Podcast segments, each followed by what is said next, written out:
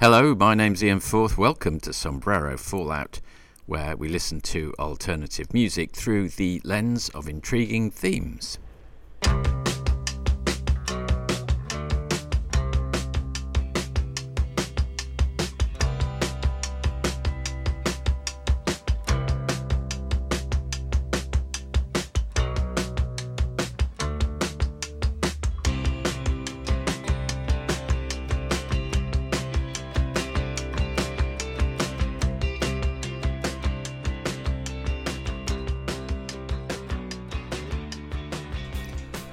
Guest on this week's episode of Sombrero Fallout needs no introduction to many of our listeners in Australia, England, and the subcontinent, many other parts of the globe as well.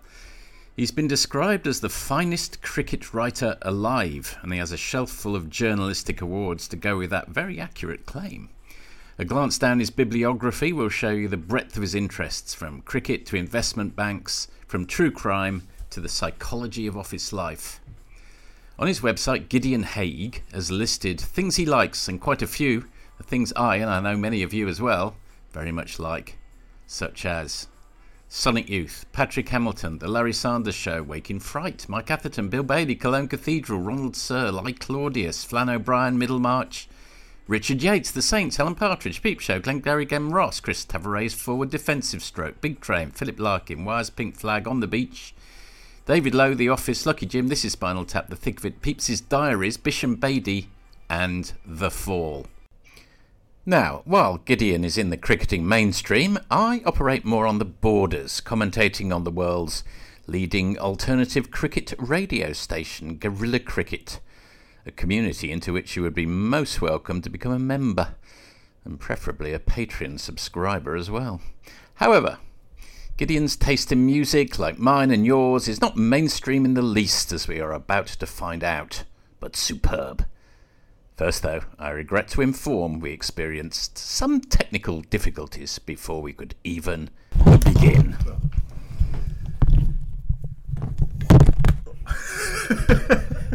We, have been having listeners. We've, we've, been having a few technical issues, and the pop filter precariously balanced on the, the, top of that folder. It's it's, um, it's, balanced on a couple of cricketing tomes. Yes. Uh, we won't be getting into cricket too much, but we will be getting into alternative music. Over to okay. Gideon. All right.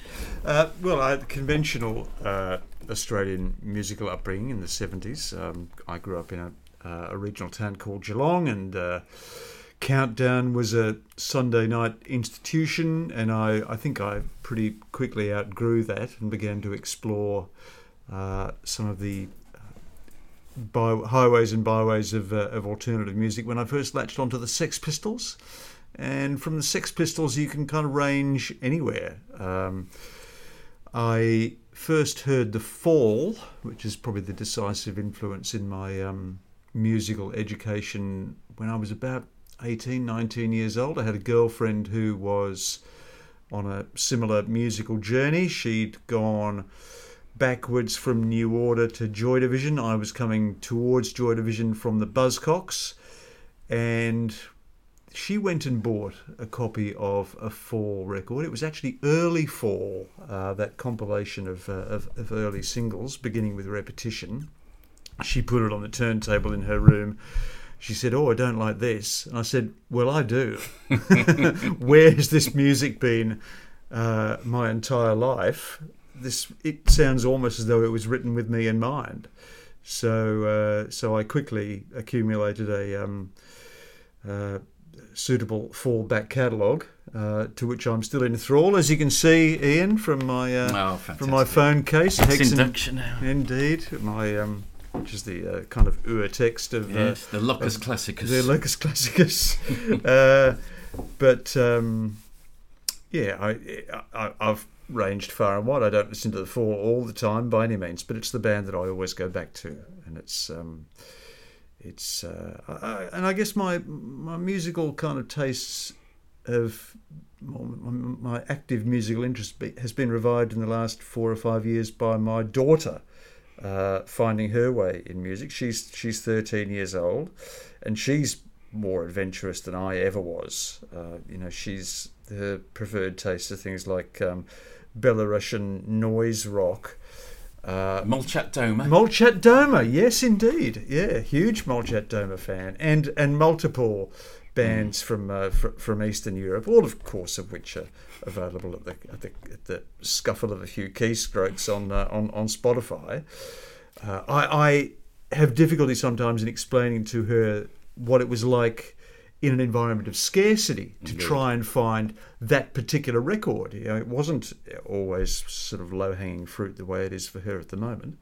But it's been a great pleasure of mine to introduce her to bands that may have influenced the bands that she's interested in now. So uh, we do a lot of musical exchanges, and uh, we're both pretty proud of our Spotify mm. pedigree and she's into vinyl. As you can tell, I'm I'm into vinyl as well. I've got a few yeah. vinyl records out on the on the desk at the moment. So yeah, it's um, that's the way it's gone. That's the way it will be. Mm. I've never really grown up. I'm, no, I'm a 57 year old with sort of 13 year old's taste. That's right. I always thought classical music would suddenly hit me one day, but it never has. Yeah, I no, still. Really, no, it it's a funny thing, no. isn't it? Yeah. See, my mother's a huge classical music fan and mm. a great opera fan, and I've been to the opera and I appreciate the opera, but it's never going to be for me. No, no. It's never going to replace uh, New Face in Hell, which I exactly. believe is the track is we're going to hear now. track? Yeah. Yeah. yeah. Should, we, should, we, start with that? We can start with New Face in Hell. That, of course, is off Grotesque. Uh, the version that I really like, of course, is the one on live at Acklam Hall. Yeah. The, the legendary Chaos tape, because it's got that long, long intro. Uh, and the, I think the kazoo is even more pronounced on uh, on that version than it is on Grotesque. But any version is great. Uh, it's one of those classic stories within a song of yeah. of, uh, of, of Marquis Smith's that kind of takes you to the uh, to the edge of paranoia and back. Uh, so always been a favourite of mine. Mm. Only I, I, restrained myself. I've only chosen one Fall track for, uh, for for today's seminar, but uh, but it might as well be this one. Yeah, absolutely. Um, I guess influenced perhaps by the gift by the Velvet Underground. Yeah, maybe. Yeah, yeah, yeah, I mean, it's quite interesting to go back to some of uh, some of Smith's influences, you kind of, after a while, you do detect the influences. You begin to think a bit like Marquis Smith, a frightening a thought as that is. that, that is quite mm. scary. Okay, we'll get into it now. So, from Grotesque, from 1980, um, we've already played a few tracks from this album, you won't be surprised to hear. Um, over the years, this is the first time we'll have heard New Face in Hell.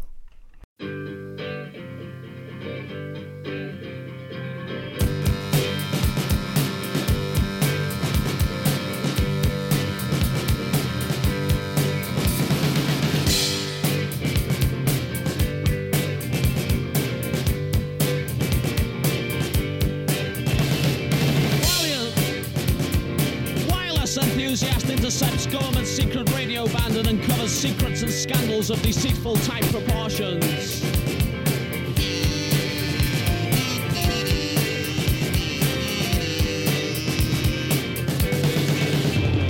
A guest goes next door to his neighbour, secretly excited as aforementioned was a hunter who radio enthusiast wanted friendship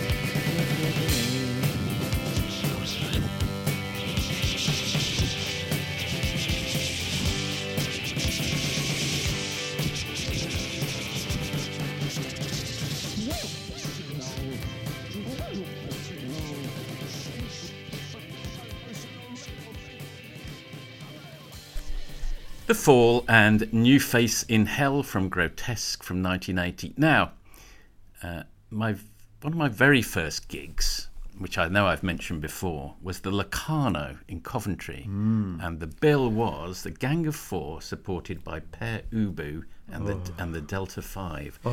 Now, um, played that night was the track we're going to be hearing from Gideon, but let's hear a little bit more about what the Gang of Four means to him. Oh, just another kind of idiosyncratic discovery on my uh, on my musical peregrinations. Uh, they're in my mind because when I was in England recently, we went to Leeds for the Test match, and we like to pay some sort of pilgrimage to uh, to a place of musical interest. This is uh, my friend Pete Lalor and I, with whom I co-host the podcast Cricket Etc. And we went to the Corn Exchange, Yes, which is where the uh, where they uh, where the Gang of Four played their first gig. It's actually in a it must have been a downstairs area, uh, and I think set list survives, and uh, there is some uh, some independent recollection of that uh, of that gig. And Pete and I, was it? yeah, Pete and I have totally bonded over the Gang of Four. Uh, we bought that um, that cover album, The Problem of Luxury. Uh, Not the Problem of Leisure. Maybe not the best place to start, but No, no, no. Yeah. But but but we did, and and um, I I le- heard the Dandy Warhols cover of this song, Oh, yeah? Mm. and I thought that's a great cover. And like all great covers, it forces you to go back to the original, and it's a great original. So thank you to the Dandy Warhols for forcing me to rediscover the Gang of Four. yeah, yeah. well done to them. Very good.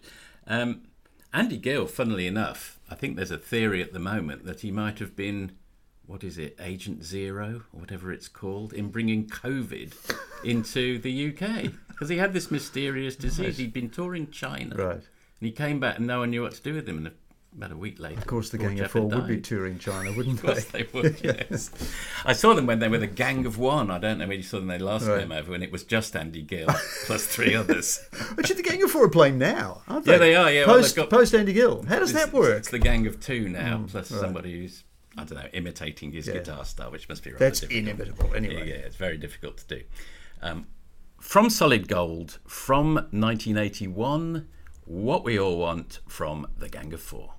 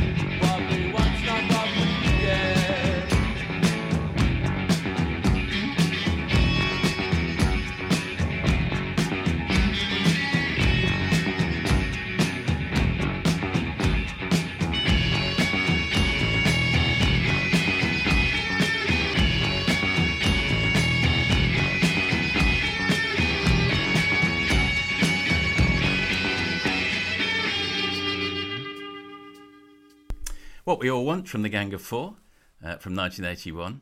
And what we all want is more Gideon Haigh, and he is going to be interesting. that was that was that was pretty slick. I think you'll agree.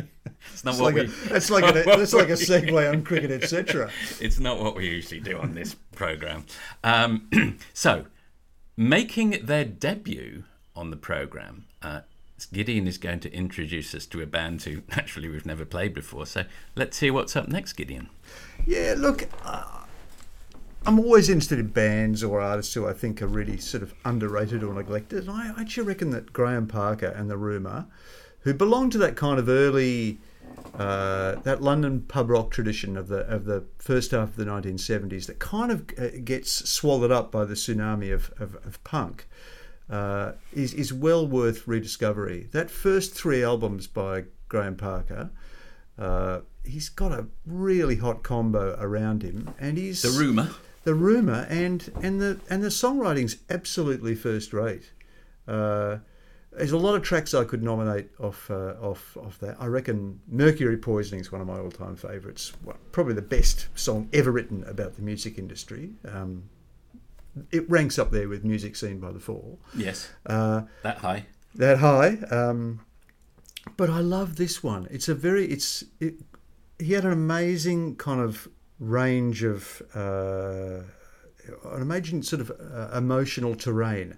He was capable of uh, songs of great anger and and great uh, and great uh, uh, aggression, but also very kind of sad and melancholy, uh, low key tracks. And this is this is actually one of my favorites. It's one of the great breakup songs Okay. uh, between you and me, and uh, and I, I stand by it. Yeah. Um, yeah. Get into Graham Parker and the Rumour. They're the greatest. There's there's always every, I think every, we've all got blank spots on our Yeah, on our radar, right, and that's a bit of a black hole for me. I really need to. I notice actually when you have a look through the um, top ten albums in the NME from the late seventies, punk and post punk, with Graham Parker's in there, and I've always thought I do need to explore his him a own, bit. Yeah. holding his own. Heat treatment, Helen, Howlin' Wind, squeezing out sparks. Great record. Uh, Stick to me, really pretty good record. Okay. Yeah.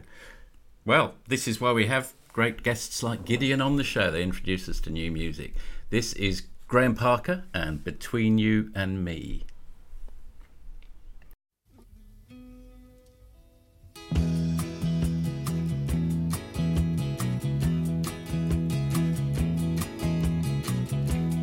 All I knew were the lights in the harbor. All I saw were the flash in my head, yeah. And that's all that's left between you and me. Oh, yeah. Say that's all that's left between you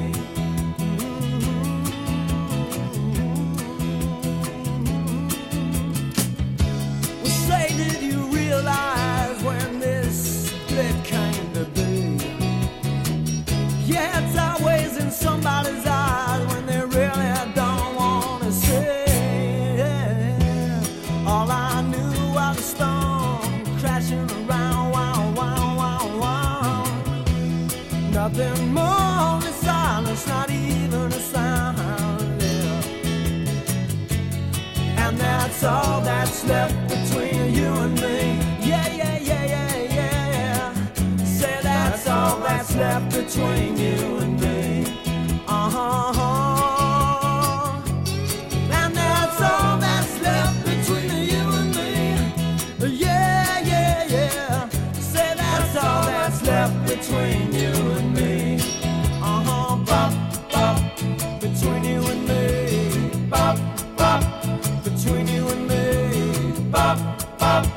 Between you and me. Bop, bop. Between you and me. Bop, bop. Between You and Me by Graham Parker. Uh, now, the next track, I'm going to hand over to Gideon, and uh, I think this is an artist who features highly in every in most right-thinking people's uh, pantheon of great late 20th and early 21st century artists. Over to you, Gideon. Yeah, Polly Jean. Yeah, there's no one like her. She's extraordinary. Um, and that wave of about five or six albums that she records, sort of in the, late 90s up to about 2010, they're just absolutely indispensable. Uh, I'm not sure what she's sort of done since Let England Shake, but um, I've been a bit. It's, the, the, the outfit's been a bit more spasmodic, but uh, but I love this track.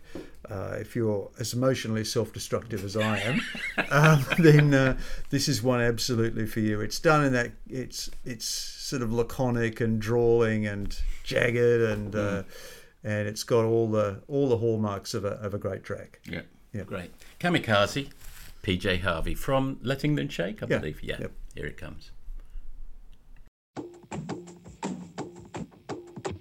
Could that happen? How could that happen again? Where the fuck was I looking when all his horses come in? And he built an army of kamikaze. Ten thousand willing pilots flying, interfacing space and beyond. Build an army to come and find me.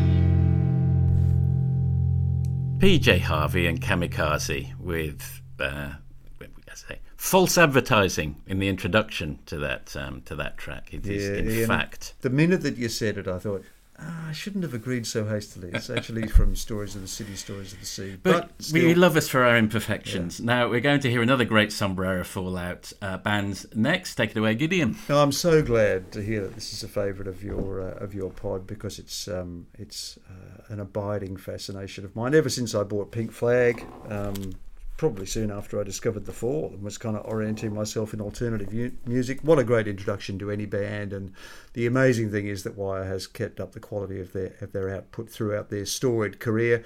I guess this is the kind of golden age. This this the, the period of that 70s. that, that first three albums, but uh, but everything they've done.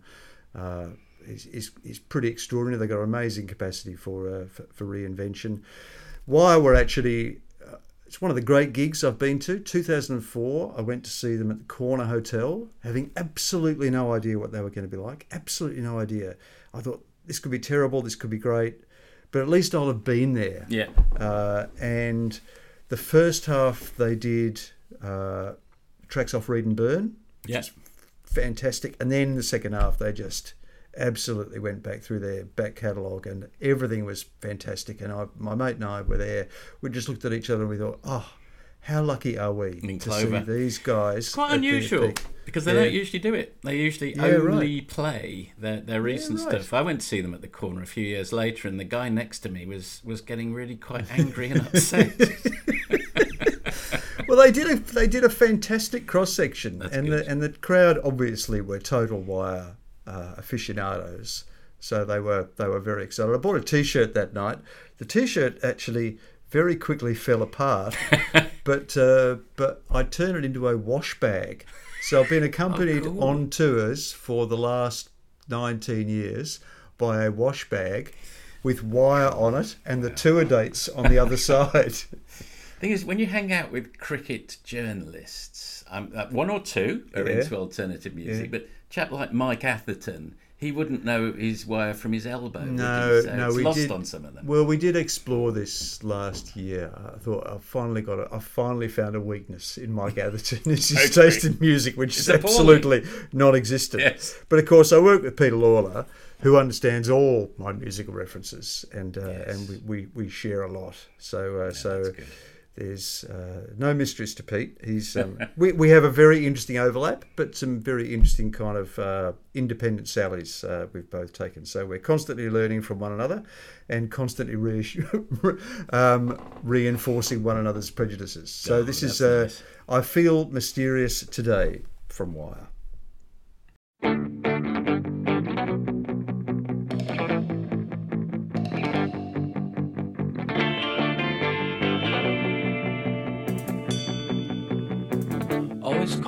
Concern. Always.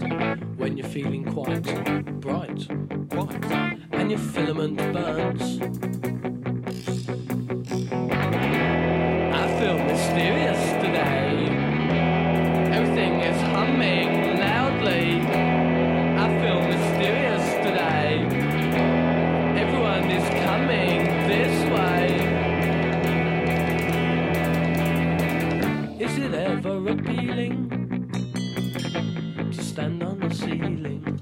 I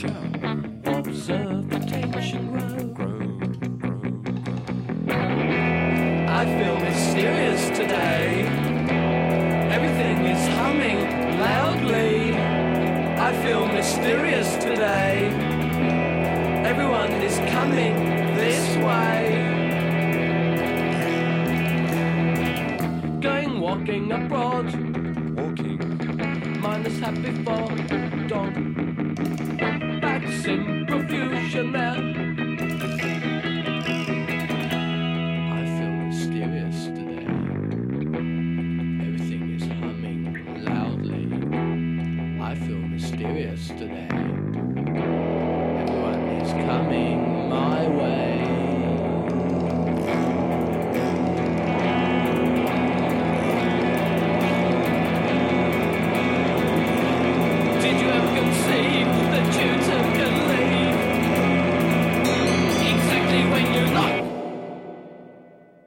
From Chairs Missing from 1978, Wire's legendary second album, tucked between Pink Flag and 154, that's I Feel Mysterious Today.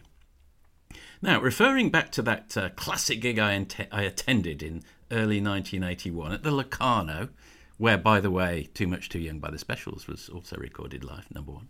Um, we are going to be hearing from another band which I saw that night, Pere Ubu, and uh, Gideon's going to pick up that story now. Yeah, yeah, yeah. Pere Ubu. Um, they were an early, another early discovery of mine, to to whom I've retained great loyalty. I've only seen them once. I saw them in 1995 when they came to Australia uh, with Pennsylvania. I think was the album they had out at the time, and I went to see them. And um, you never forget David Thomas. Do you? No. he was he was he was absolutely amazing. He, leaves an impression. He had this suit where he had kind of electronic drums attached to himself, and periodically he would hit himself with the drums to to percuss. And later that night, I actually saw him in the pub that I went to afterwards. To I was too scared to go up to, No, he was to still David Thomas. I don't think he was still wearing the suit, but he certainly looked like he was out for a for a big night. yes. Uh, but I mean, just an absolutely amazing band. And Datapanik in the Year Zero is an absolute landmark in alternative music. Uh, I've chosen uh, Final Solution from it because uh, I love the story attached to it, where whereby um, that this, this this title is allegedly inspired by the last Sherlock Holmes story, The Final Oh, okay, Problem. Right. But in fact, neo Nazis in Cleveland Yeah. thought that it was would be a great idea to go and cheer a band along that was playing a song called Final Solution. Lordy. So many layers of irony. Yes. But uh, You've but- got to be so careful with irony, in you music? do, you do. But uh, who can't love a band that, that has a line that says, uh, "Mom threw me out till I get some pants that fit." she just don't approve of my same strange kind of wit. And a great guitar solo in this, one of the one of the great uh, alternative guitar solos. So, "Final Solution" by Pere Ubu.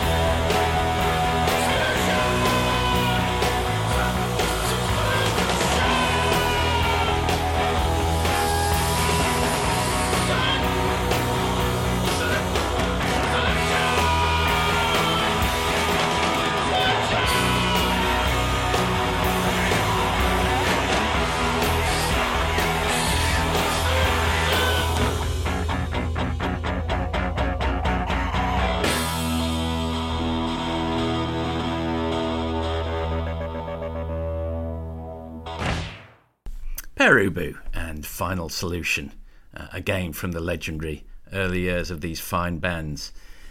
Uh, now, did we? Did I mention who we were going to go to next? Oh, I didn't. Are you happy to go to Big Black? Uh, You bet. Gideon? Yeah. Away you go. You bet. Yeah. Now, they're actually a hard band to find these days because I noticed that uh, obviously Steve Albini's had some sort of argument with Spotify and they've taken their music off. Yeah. Well done, you, for actually finding this uh, this track. Yes. Uh, Thank you. Absolutely love everything. I mean, amazingly consistent. Short career, but great career. Produced a lot of great music in a relatively short period of time. Mm. Just two studio albums. Actually. Yeah, yeah, yeah. But um, but you know, um, songs about fucking, um, atomizer. Uh, they're they're epic, absolutely epic records. There's no band that sounds quite like Big Black. The sonic impact that they've that they've got. Um, and their kind of just unapologetic stance on Yeah. uh, on on everything. Racer X is a great record too, and th- th- this is actually off Racer X. Uh, it's a cover, bizarrely. Uh, they did did they, they did some great covers actually. Okay. Of course, they did the model, the cover They of did the that. Kraftwerk Oh, we've played song. that before. Yeah. They did "He's a Whore" cover of the Cheap Trick song, which is fantastic. but this is a James Brown cover. Oh, oh, right. Okay. Yeah, and it's Yeah. um, It's funny and they have they've turned it up to eleven on this. I don't know whether you saw the recent interview that Steve Albini I gave. in did, the actually. Guardian, I did, When he's yeah. gradually realised that yes, I, I was indeed a dickhead all those years ago. And I didn't know quite how to feel about it, frankly, because I quite liked The that, dickhead years. that old model, Steve Yeah. Albini. Uh, of course, he's probably more famous as a producer uh, these days, in, including of, uh, of of PJ Harvey. Yeah. But uh, and Big Black and uh, and and Shellac and uh, and and Rapeman, uh, very very distinctive musician in his own right. Yeah, yeah. Uh, great legacy, and the world will be the world will be a smaller place without Steve Albini. This is his band uh, when he was in uh, Big Black, and this is the Big Payback.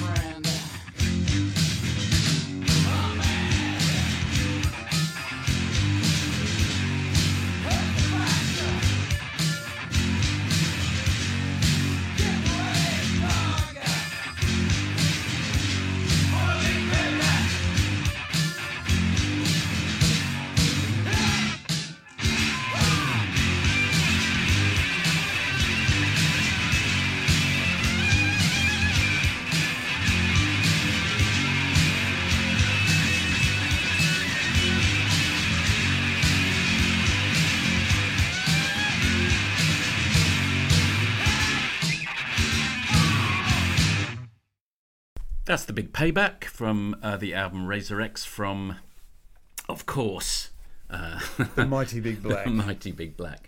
Now, uh, the next track we're going to hear is from a band I actually saw recently in um, the Palais in St Kilda. Hmm. Yeah, it was an right, okay. acoustic set, and I Yeah, very well, much enjoyed Good it. Good for you because I couldn't afford going. Yeah, it was quite expensive, Far out. and we were a long way back in the cheap seats. Yeah, seats. I thought yeah, actually I wouldn't mind going to this. Oh, hang on, no, actually I'd probably prefer to listen to it on, Yeah, on I think that think that I remember checking early on, Yeah. and I think the cost came down a bit when they couldn't Yeah, sell it right, out, so right, we got okay. it a bit later. Okay, Yeah. all right, yeah, Um, it's Beck. yeah. Look, he's very amazing, distinctive, uh, eclectic, um, protean singer songwriter. Uh, it's actually no bad place to start in his oeuvre because it's all kind of interesting. It's all novel.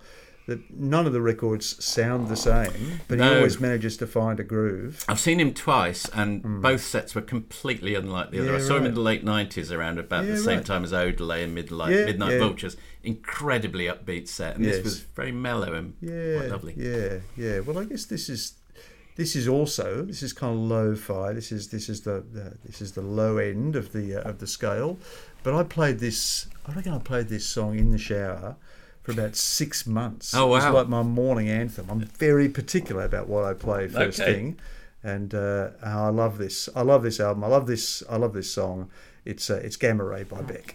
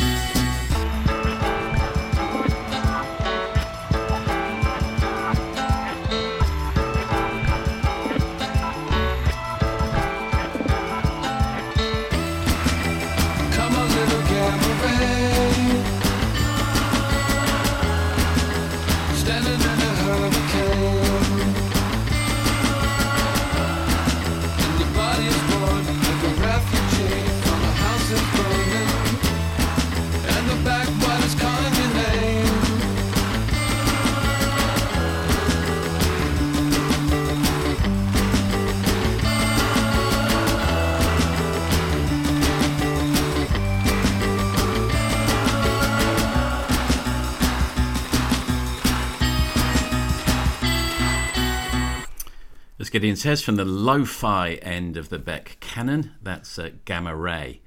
Now, a quick anecdote about the next track. My son Scott uh, arrived back in the kitchen at home about midnight, little the worse for wear, and he said he'd just had an epiphany uh, because he'd listened to an album that he couldn't got get into before. He'd had a few drinks, he'd Yeah. put his headphones on, and he said he'd had the most magical tram ride home. And he was listening to the album Spiderland Oh, yeah. by the following group. Yes, yes, Slint. Uh, and, and he's right, yeah, very much an acquired taste. If you're sort of one degree either side of Slint, Yeah. you cannot get into them. But once you're introduced to that universe, it does have a a, a, a very particular uh, valence of, of weirdness. I think this particular track appeals to me because one of my slightly more esoteric interests is polar exploration. You can Oh. see actually over there in the corner my polar exploration catalogue. Uh, And, you may uh, not be surprised to know it interests me greatly. Oh, okay, well. right, okay, right. Well, it, I mean, of course, something about this always Yeah. reminds me of Sir John Franklin's Lost Right Expedition. expedition, yeah, the, yeah. the Terror and the uh, and, and the. Erebus. I wonder Uh, if it was based on that then. I wonder if it is, but I mean, yeah, it's just so spectral. It's so uh, um, it's so haunting. Um, It is. It's so lingering. You can't get it out of your head once you've uh, once No. you've heard it. Indeed, the, the singer, uh, allegedly, Yes. after he'd sung it, had to be hospitalised Yes, for a week. Yeah. Have you seen that documentary about Slint on YouTube? Yes, I have. It's Yeah, fantastic, amazing. isn't it? Yeah. Yeah. So, Good Morning Captain by Slint. Once heard, never forgotten. Absolutely right.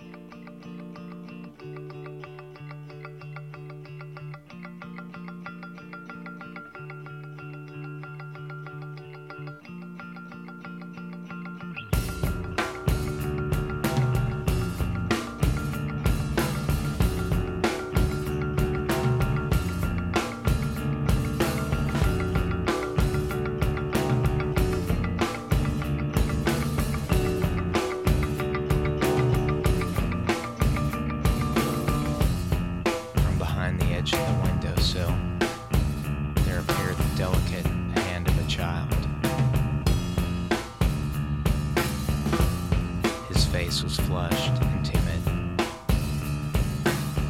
He stared at the captain through frightened eyes. The captain reached for something to hold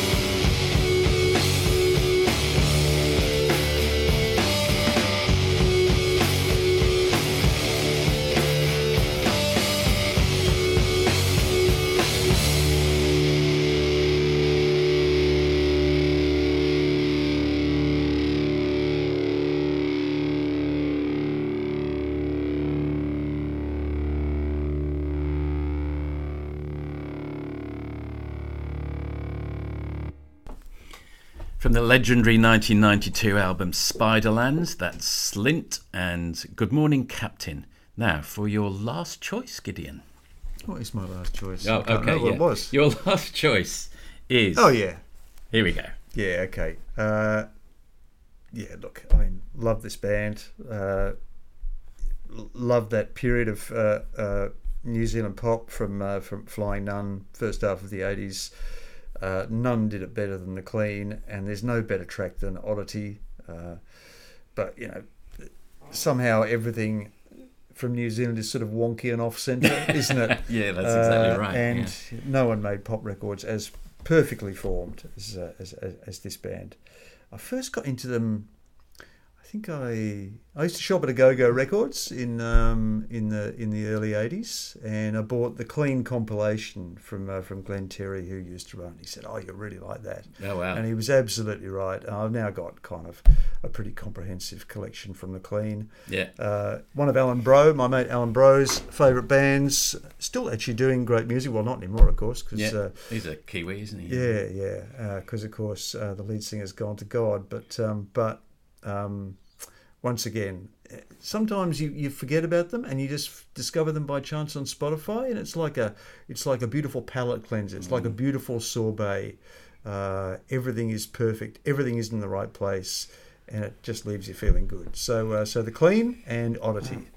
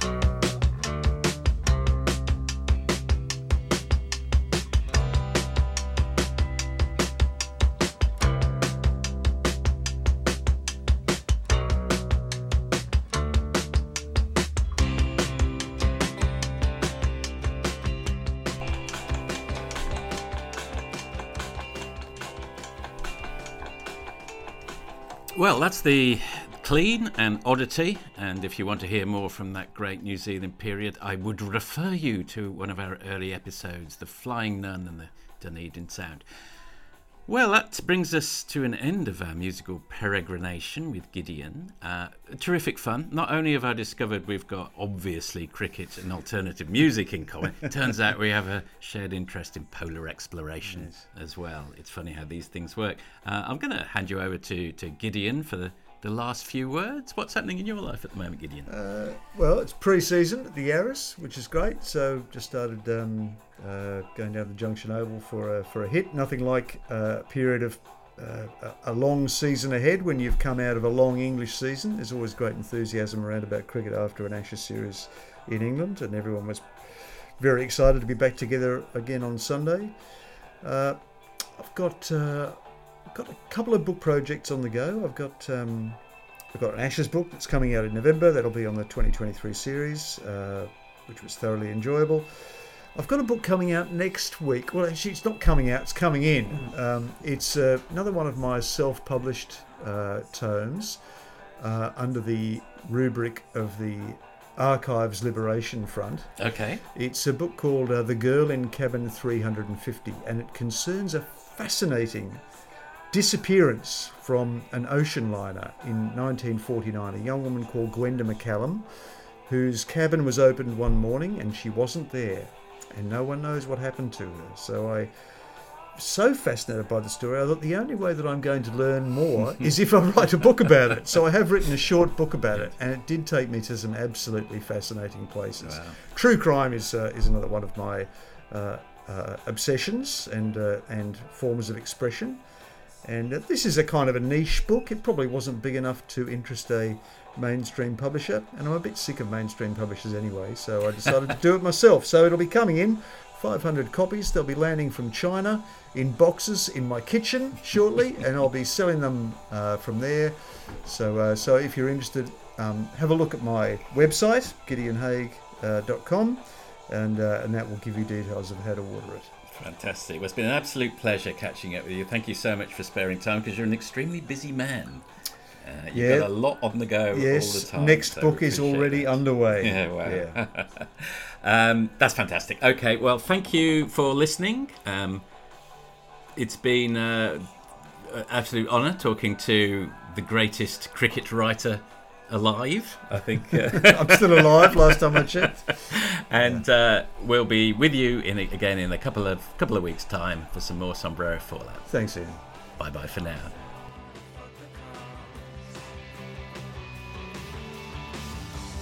Take me down, down through this.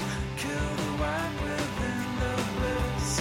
Here's a waiting room that wants to sit